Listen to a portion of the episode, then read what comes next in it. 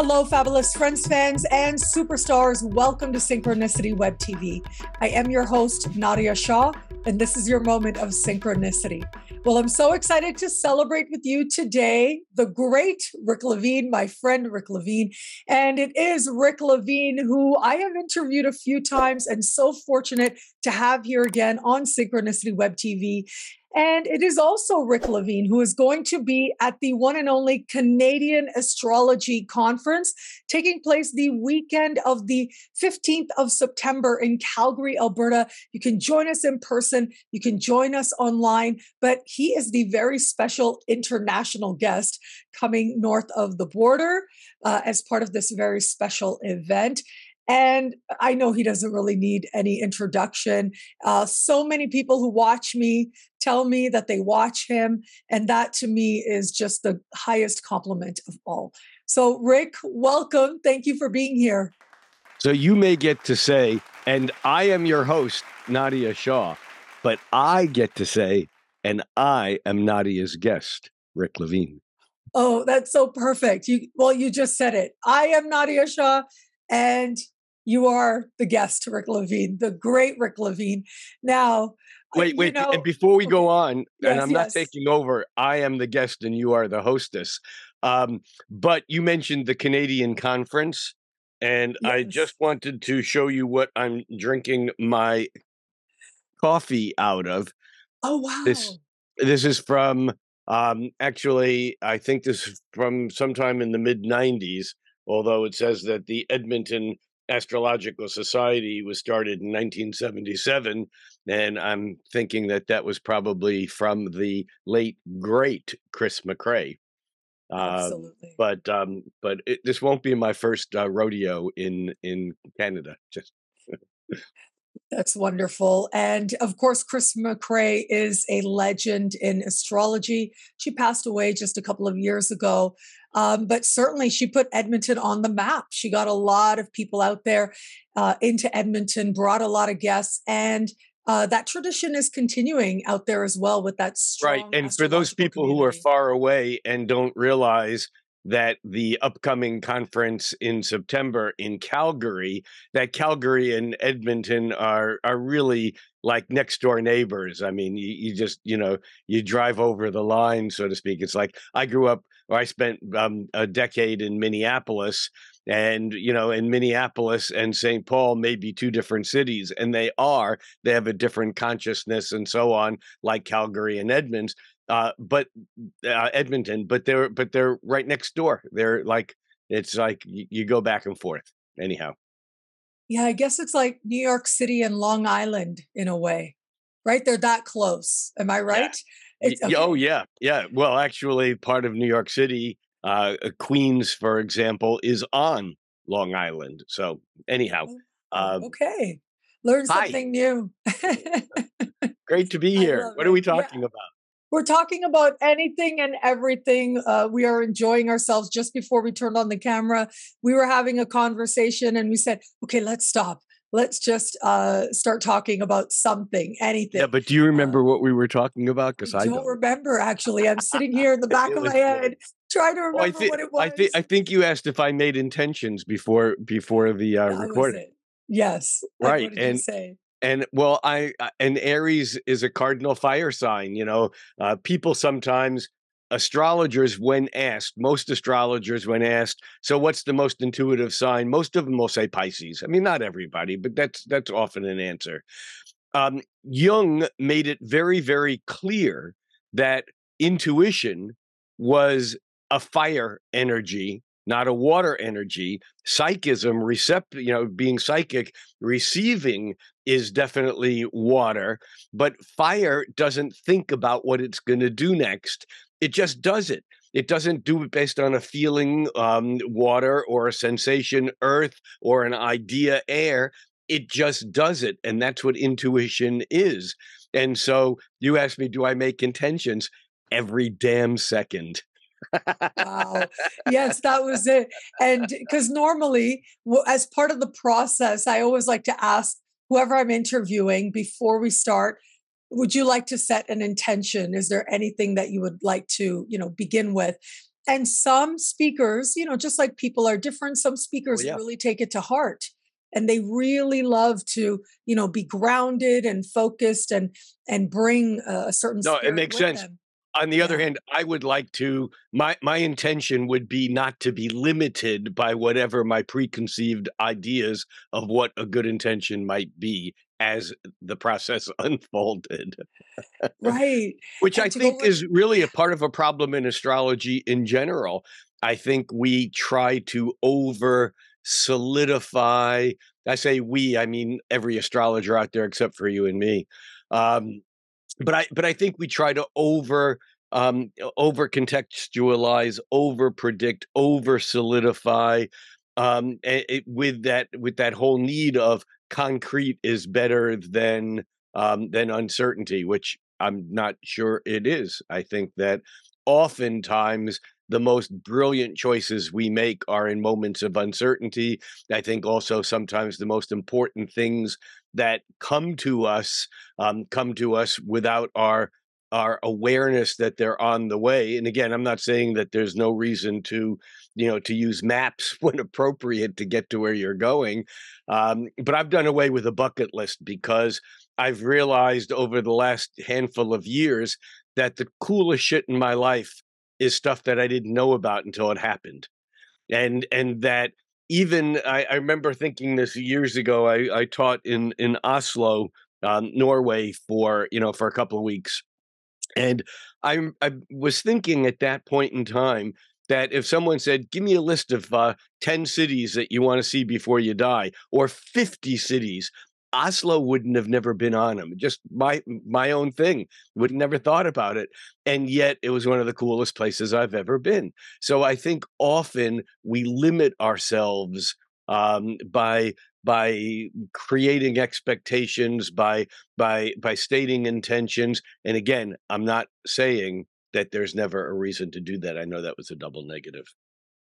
No, that's amazing. And I was thinking about because you and I have uh, known each other for years and you've talked a little bit. You like to talk about your Aries energy, but you've got some very strong Cancer energy as well. And so you're getting that intuition from from both places, right? From that more emotional side, but then also from the spark. And the yeah. spark, and, and I mean, yeah, it's a high, people, isn't it? But but but people forget um, one of the things about cancer is that people sometimes forget that cancers never let go. You know, uh, you know, and it certainly can be of some negative emotion in the past. I'm not saying that it's you know always a positive thing, but when there is a sense of loyalty, when there is a um, a, a, sense of um, in, integrity of life purpose or a goal or even an intention. Today, I'm going to blah blah blah blah. You know the the crab, although it'll get sidetracked here and then there, and oh, then the tide will change, and so they'll lose ten hours or you know six hours or whatever for the tide, and then they'll they'll be back and they'll go. Now I'm going to pick up and do it. You know, it's it's there's there's uh, a different form of intention, but it certainly um, is is a. It's often seen as a clinginess, but it's also a being able to hold on to what's important. And so, uh, can I ask, how does that work for you? Because I have a Cancer rising, but then I have a Sag moon, Aquarius sun. And there have been times when my moon and my sun are like, oh, I wish I didn't have that ascendant. I mean, uh, of course, I've grown and I've learned to tap into it. And I've really come to appreciate that all these things, I wouldn't be who I am. I wouldn't be me without all these different astrological symbols pointing to what that might be. But yeah how do you reconcile having so all this the cancer moon fire? Yeah well and for me it's the aries sun conjunct mars you know domicile and exalt, exalted in in uh, aries and then the cancer moon um and its domicile in cancer they're both really strong. That cancer moon just never quite um, gives up its internal power over the Ariesness. Um, you know what the difference between a Jewish mother and a Rottweiler is? What? The Rottweiler lets go and it dies. cancer, oh, cancer moon. So, um, Sorry, mom. Um, we love you, Mrs. McLevine.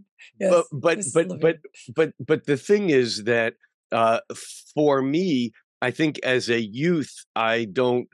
I I think that I struggled with my cancer moon because I grew up in a in a household where we did a lot of outdoor camping and fishing and hunting and and you know uh, uh, and yet I also had a deep attraction to music and to reading, studying music, learning instruments, and and and and and inside um, inside stuff and spiritual stuff, even as a youth.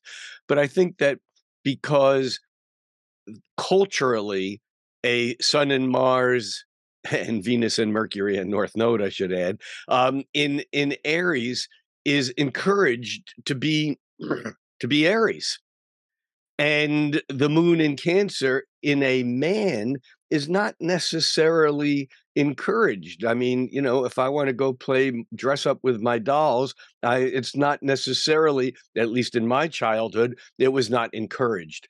And in fact, I grew up in a household where there wasn't much, maybe any display of emotions. It was, you know, all you know fire and and air and earth. There was very little uh, water that was obvious. There was scorpionic water that was you know suppressed or hidden.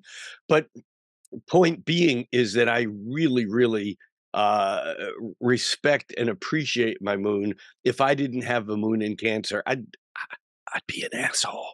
Um, and i'm not. I'm a kind person because that cancer moon keeps me in a place where I can't help but feel what you're feeling. Um, and so, uh, and the way I make the two of them work, it's a partile square between my sun at 16 Aries and my moon at 16 Cancer. And the way I um, work it out is I have a Gemini rising. I tap dance between the two of them always you know and people think oh he's so clever because he can j-. but i'm not i'm uh, you know that's just the external i'm not saying i'm not clever i'm not saying i'm not smart but my cancer my um my gemini rising because it's powered by that conflict that polarity makes me seem cleverer and smarter than i am and i'll take it it's a it's an easy way for me to move between those two things and so how perfect with your gemini rising and all you've done online and social media, uh, and also as a writer. Now, as well, I think you were always a personality uh, in and of yourself, or in my you know, world. In my yeah, world. So, look, if, if this was a business class or focused program, we would say a brand, right? Especially in today's world, we talk about how people are brands online or social media.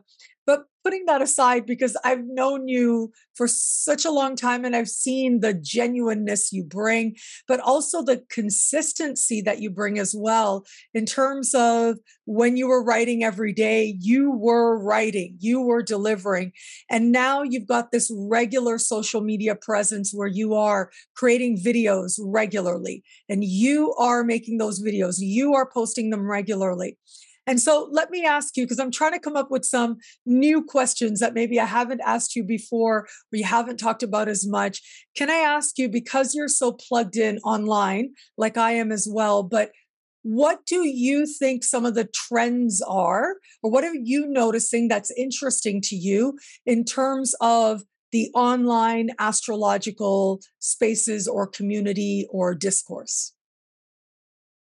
That that's a really good question, and it's something I spend a lot of time thinking about. Actually, um, I I would say this that I remember very distinctly, mm, maybe 20 years ago. Eh, can someone actually remember distinctly 20? Yeah, I have a Cancer moon. I remember everything, uh, except for people's names. Anyhow, what was your name again?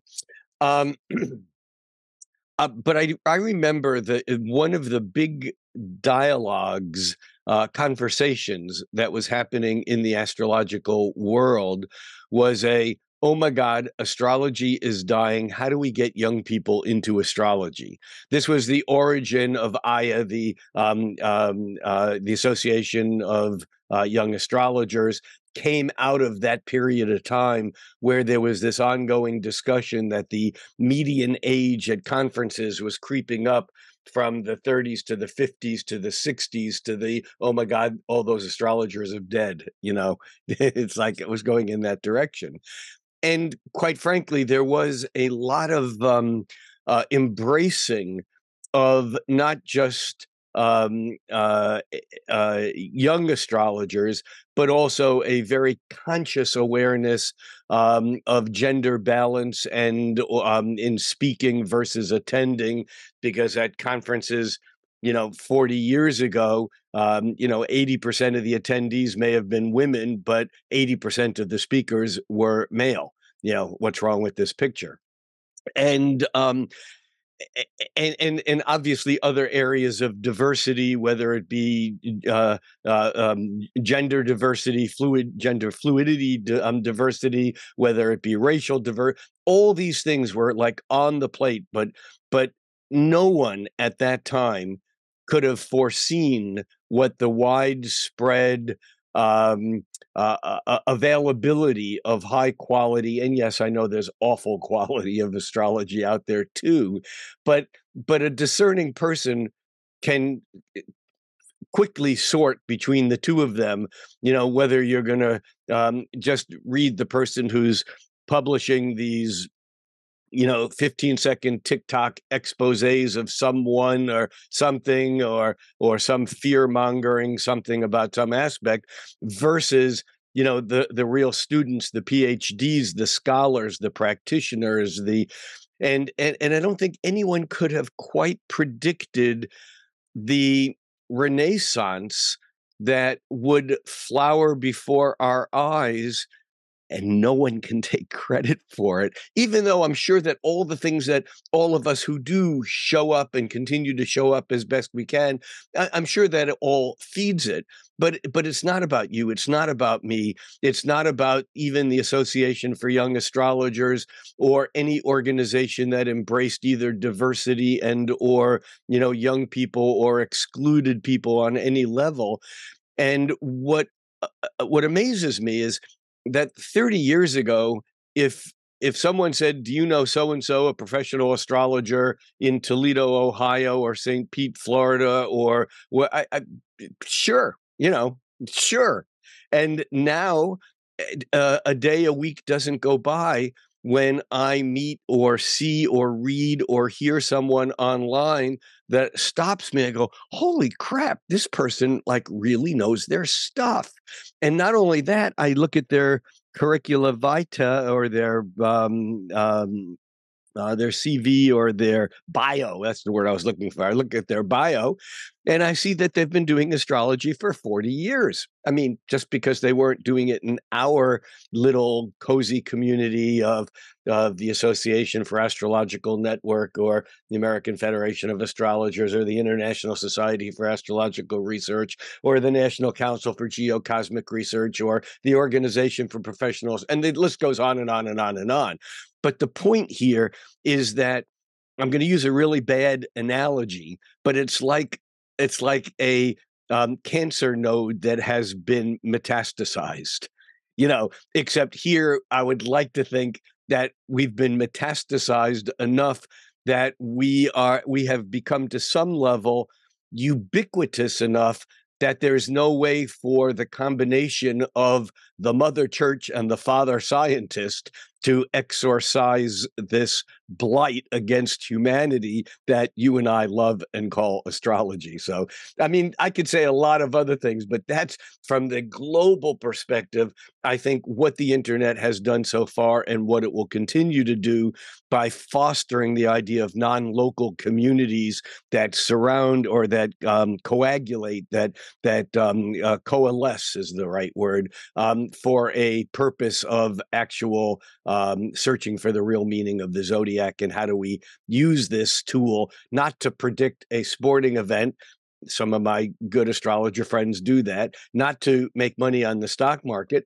Other of my astrology friends do that, but to actually engage with people to help them live better lives or to maybe move society or humanity in a direction that is more aligned with our maybe cosmic destiny. So that's my long winded answer to your short, concise question that you don't normally ask others.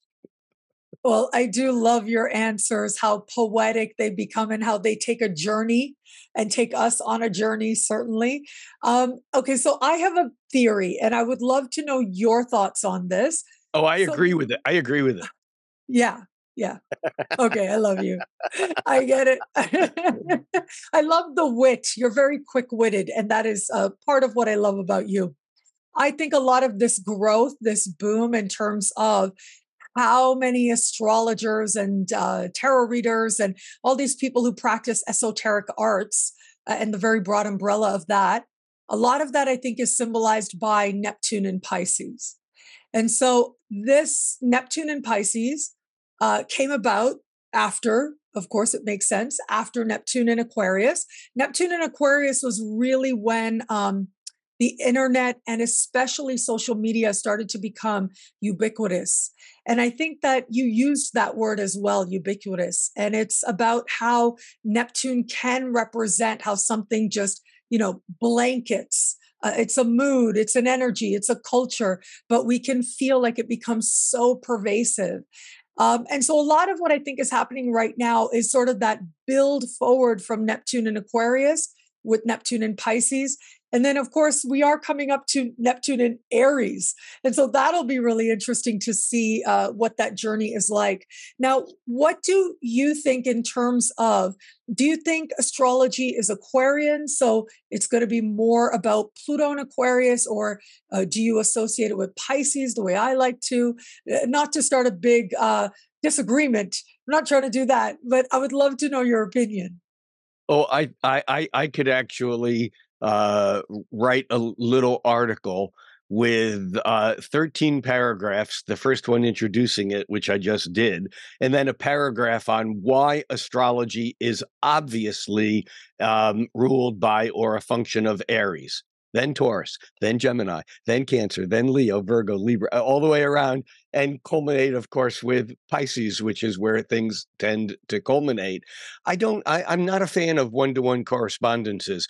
I mean, I think that there is an aspect of Neptune and Aquarius, which is globalizing or let's say universalizing, if that's a word, um, the ideal consciousness of cosmic interactions.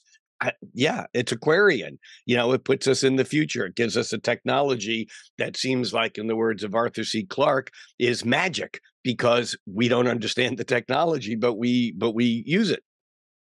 But it's also Piscean but it's also Capricornian in as much as it's how do we take this imagination and tie it to a calendar and to a methodical documentation of moments in time that are mechanically um, measured so that we can master them. But it's also Sagittarian because it's a good idea. In other words, I can work all the way back and take it from one by one by one. Um, I am intrigued by the fact, however, two things. First of all, that when Neptune gets to Aries, Saturn's going to be right up his butt or its butt. and so, will this Saturn be a container for the imagination, the fantasies, the fake news, the dreams, and and pull it all in? Um, or will Neptune just go? There is no Saturn anymore. Let's let's go. You know what's next? I mean, people forget that in my observation, Jupiter and Neptune are really the same planet. Uh, one's the other one in drag. That's all. I mean, it's it, it it Neptune is simply Jupiter that's escaped from Dad, Saturn. I mean, because because Jupiter is expansive. You blow up a balloon, get right to that point, and you blow it too far, pop, it's gone because it can't go beyond the limitation of Saturn. Once dad's not home or once I move out of home, there's nothing to stop that. And so, yeah, Neptune, a great word for Neptune is its ubiquity. It's it's ubiquitous because it's everywhere because Boyle's law in physics says a gas fills whatever space it has. Doesn't matter whether the space is this big or whether it's the atmosphere. Gas will fill the space given, and that's Neptune's job. Neptune's job is to um, to melt into the greater whole always. So yeah, astrology is, you know, Neptunian or Neptune and Piscean, but boy, when Neptune gets to Aries and our dreams start kind of plowing into new territory, we may look back at Aquarius, Neptune and Aquarius and um and and in Pisces and go, look, when we were thinking those things, we had no idea that they would be seeds to explode into a whole new type of astrology that we didn't even imagine or could imagine existed. Don't know. That's so exciting to consider because it isn't just going to be the conjunction. Um, even though they get very close in 2025, I think they don't actually meet until 2026, right at Valentine's Day. And if I remember correctly, will you be my Valentine? Will you be my Valentine? Anytime, all the time, of course. But they meet at zero of Aries also. Yes. But they are also part of um, what I've always called the mystical triangle or the triangle of potential, uh, which is uh, that conjunction is going to sextile Uranus and sextile Pluto, while Uranus and Pluto are trine. I'm just moving into that trine. Un- Please tell un- us. No, it, it, yeah, it's it's an unbelievable, it's an unbelievably um, magical moment uh, for for history for humankind, um, and yet it reminds us that we need to be careful about what we project forward and or about what we wish um, because uh, things have a way of never quite being um, you know it's like the guy who dies and says i when i come back i want to be a you know um, you know um, a, a, what what was it you know a, a, stud in north america or a stud or something like that and ends up being reborn as a stud on a tire in minnesota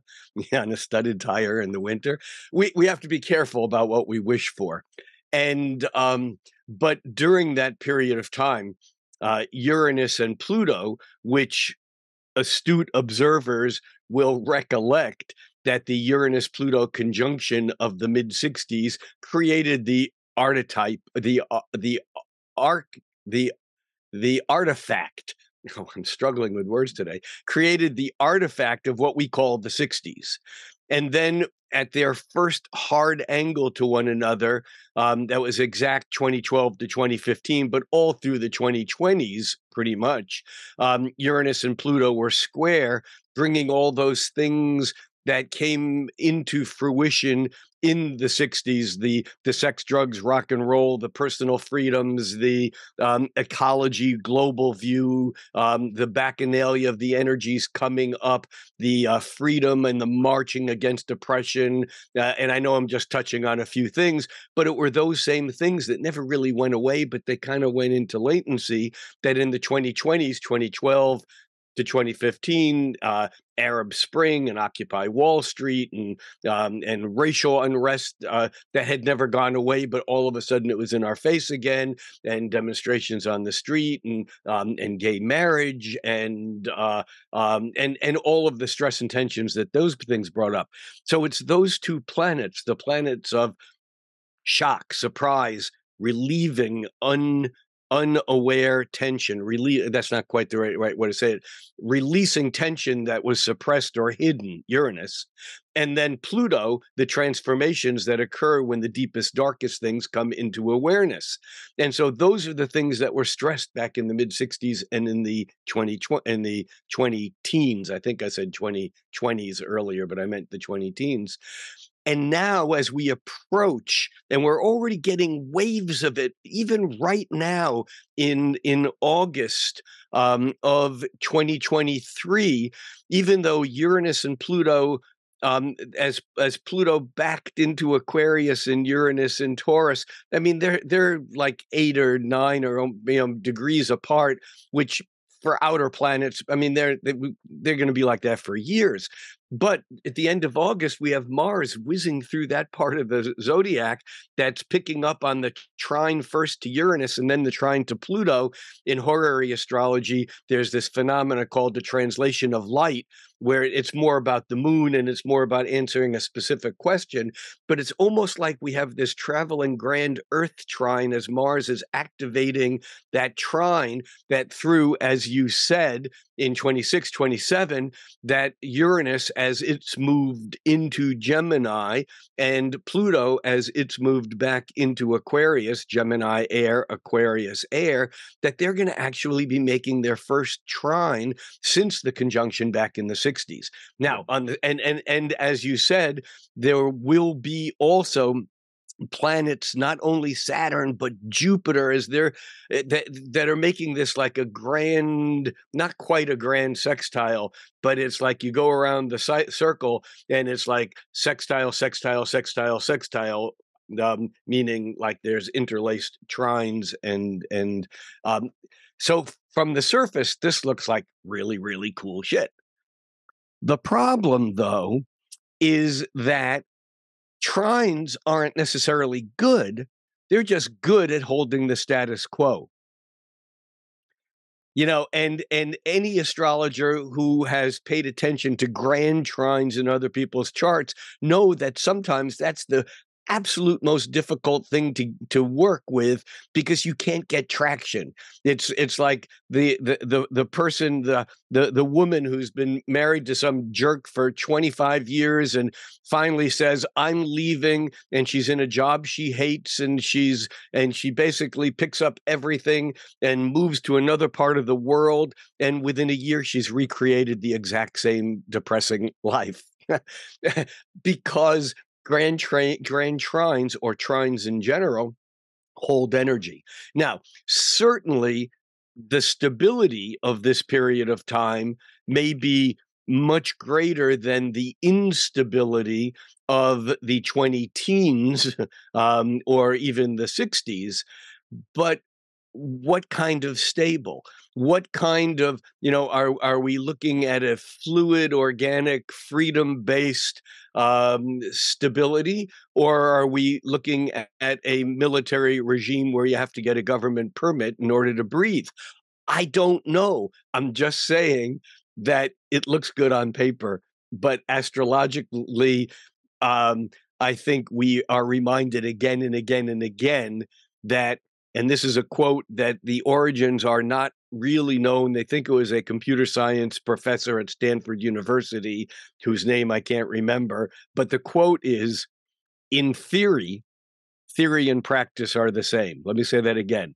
The quote is In theory, theory and practice are the same, but in practice, they are not. We'll see but yes, it looks like it. It it it, it I, it's. A, I've spent time looking at those charts and watching the faster moving planets. You know, the um, uh, Mars, Venus, Mercury, Sun, and Moon move in and out and around, and the new moon around that time. I think there's a new moon in in Aquarius. I can't can't remember right now. I haven't looked at it in a bit, but wow, yeah, we're we're heading somewhere for sure. The question is where, and will we like being stabilized in that moment or not. Don't know. It is remarkable, isn't it? Because it's like we're coming out of a period where it's water and earth, and it's been water and earth for what feels like an extended period of time with uh, Pluto in earth, with Uranus in earth, uh, Neptune in water and we're going into this it, it, feels like this big shift is right around the corner where we're going into a world that is air and fire and, and let's remember that water yeah. Yeah and no point well taken and let's remember that water and earth are soul. This is plato's definitions not mine water and earth are soul and the feminine you know uh, energetically i don't mean gender feminine i mean uh yin um whereas fire and air are yang, the masculine, uh, and and the water and earth are descending inward, downward, whereas fire and air are ascending upward and outward. And so um, I think that even the emphasis on the re-equilibrializ- re-equalization, equilibrial, I don't know what that word would be, and you the balancing in, in the balancing of uh, or maybe we should say not the balancing of, of gender stereotype, but maybe we should say the downfall of the patriarchy. Certainly, with all these planets in um, in in water and earth, has become um, a, a a clarion. It's become you know like like widespread, and what's going to happen as we shift back into or as we shift into fire um, and um, and and air um, and so again, don't know. I mean, one one can look back at cycles and see patterns, and one of the patterns is that every time um, Uranus has moved through Gemini, uh, you know, the United States has been in some pretty significant uh, war, whether it's the Civil War or World War II, or you know, does that mean that? No, but these are these are patterns to at least pay attention to so that when we're walking down the street we don't fall into the same damn pothole just because it's there we can hopefully develop enough um, you know vision that we know it's there and we can walk around it why else do we do this crazy thing that we do and with uh, neptune especially neptune in aries chances are war is going to be a very different thing than what we knew before. Um, it, it just feels as if, if there were, it seems a part of human beings, right? We do tend to get into conflicts for various reasons, various motivations. No, uh, we don't. You want to fight about it?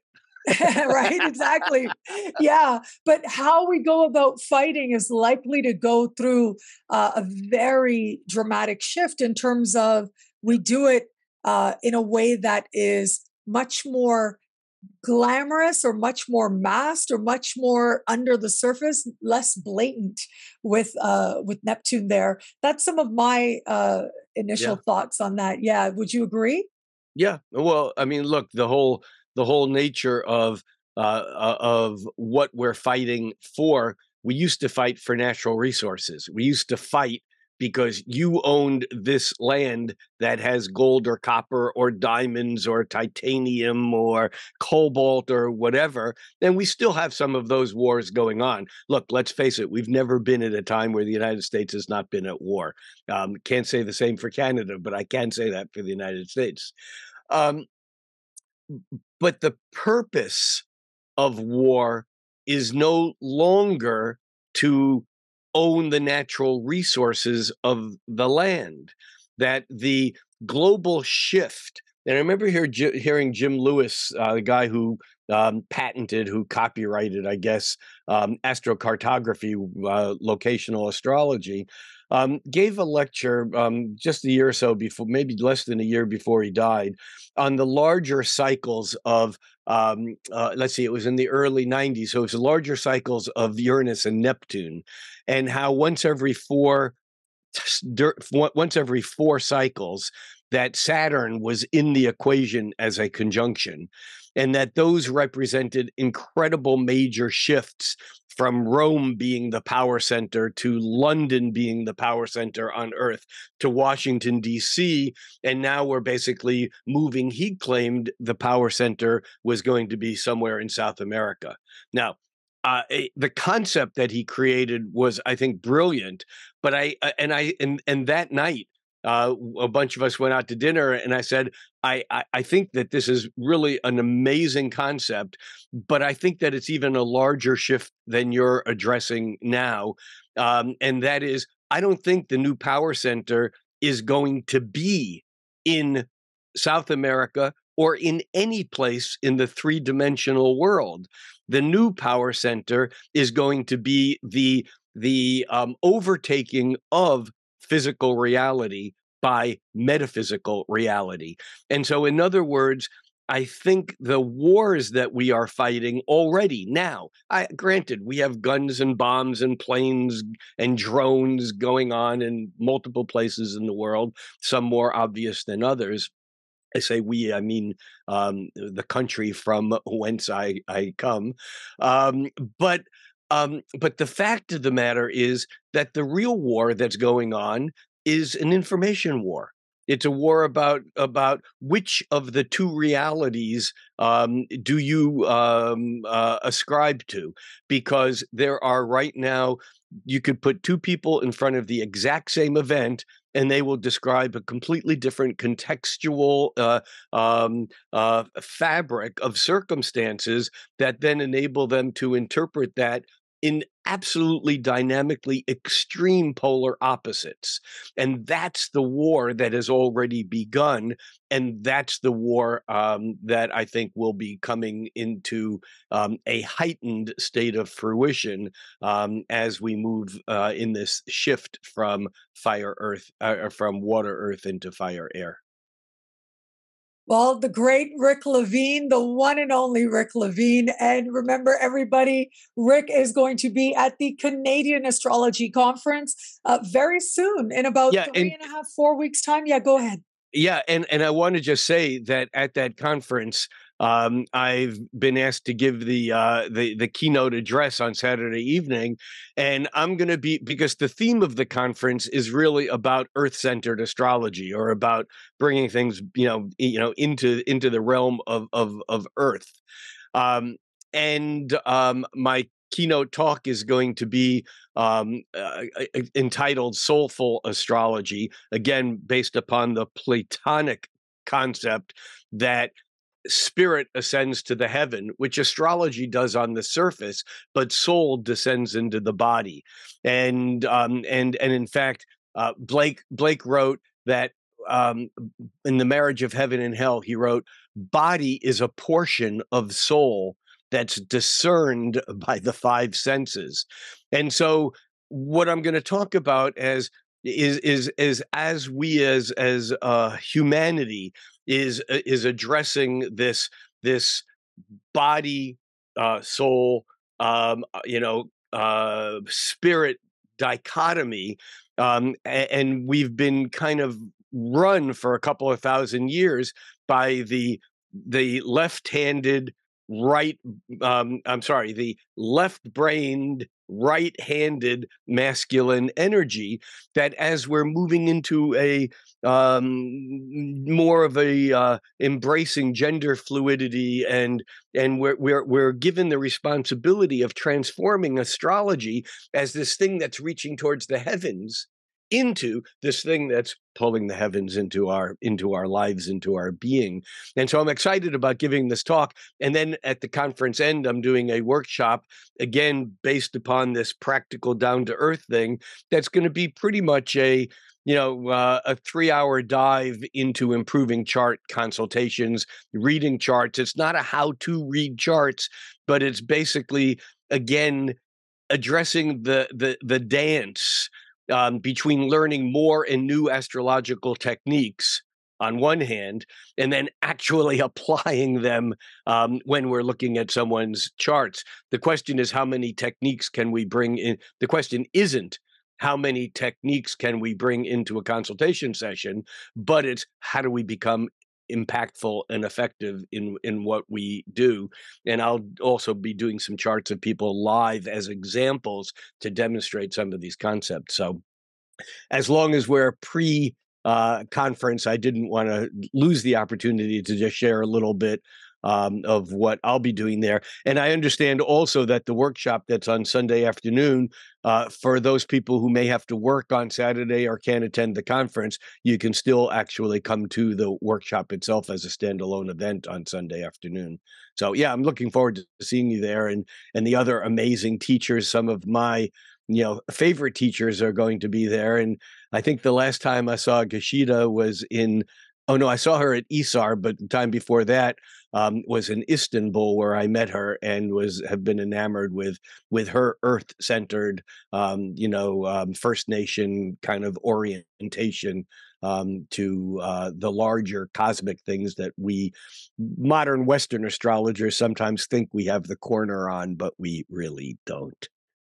I'm so glad you uh, gave us more information about what it is that you're bringing to the conference. And for everybody out there, of course, Calgary is where the party is, but there's also a party online as well. So you can join us online for Rick's uh, workshop uh, and for his keynote, I believe, as well.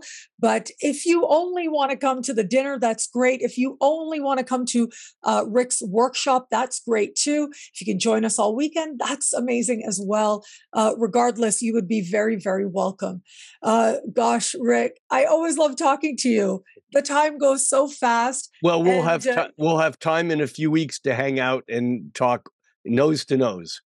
Absolutely. We're going to talk and have fun, uh, crazy fun as only astrologers gathered together can have, because it does tend to be a party when uh, astrologers are together. So, well, and there's something about the, and there's something about that community of being being with an extended family who speaks the same language that you speak you know it's it's it's it's a very important thing yeah and it's a community of uh of misfits right? Right? We're kind of i, I mean i think to i think i don't think we're misfits. I think i don't think we're misfits. We just don't want to fit into the thing that everyone else wants to fit into. We want to fit into our own thing.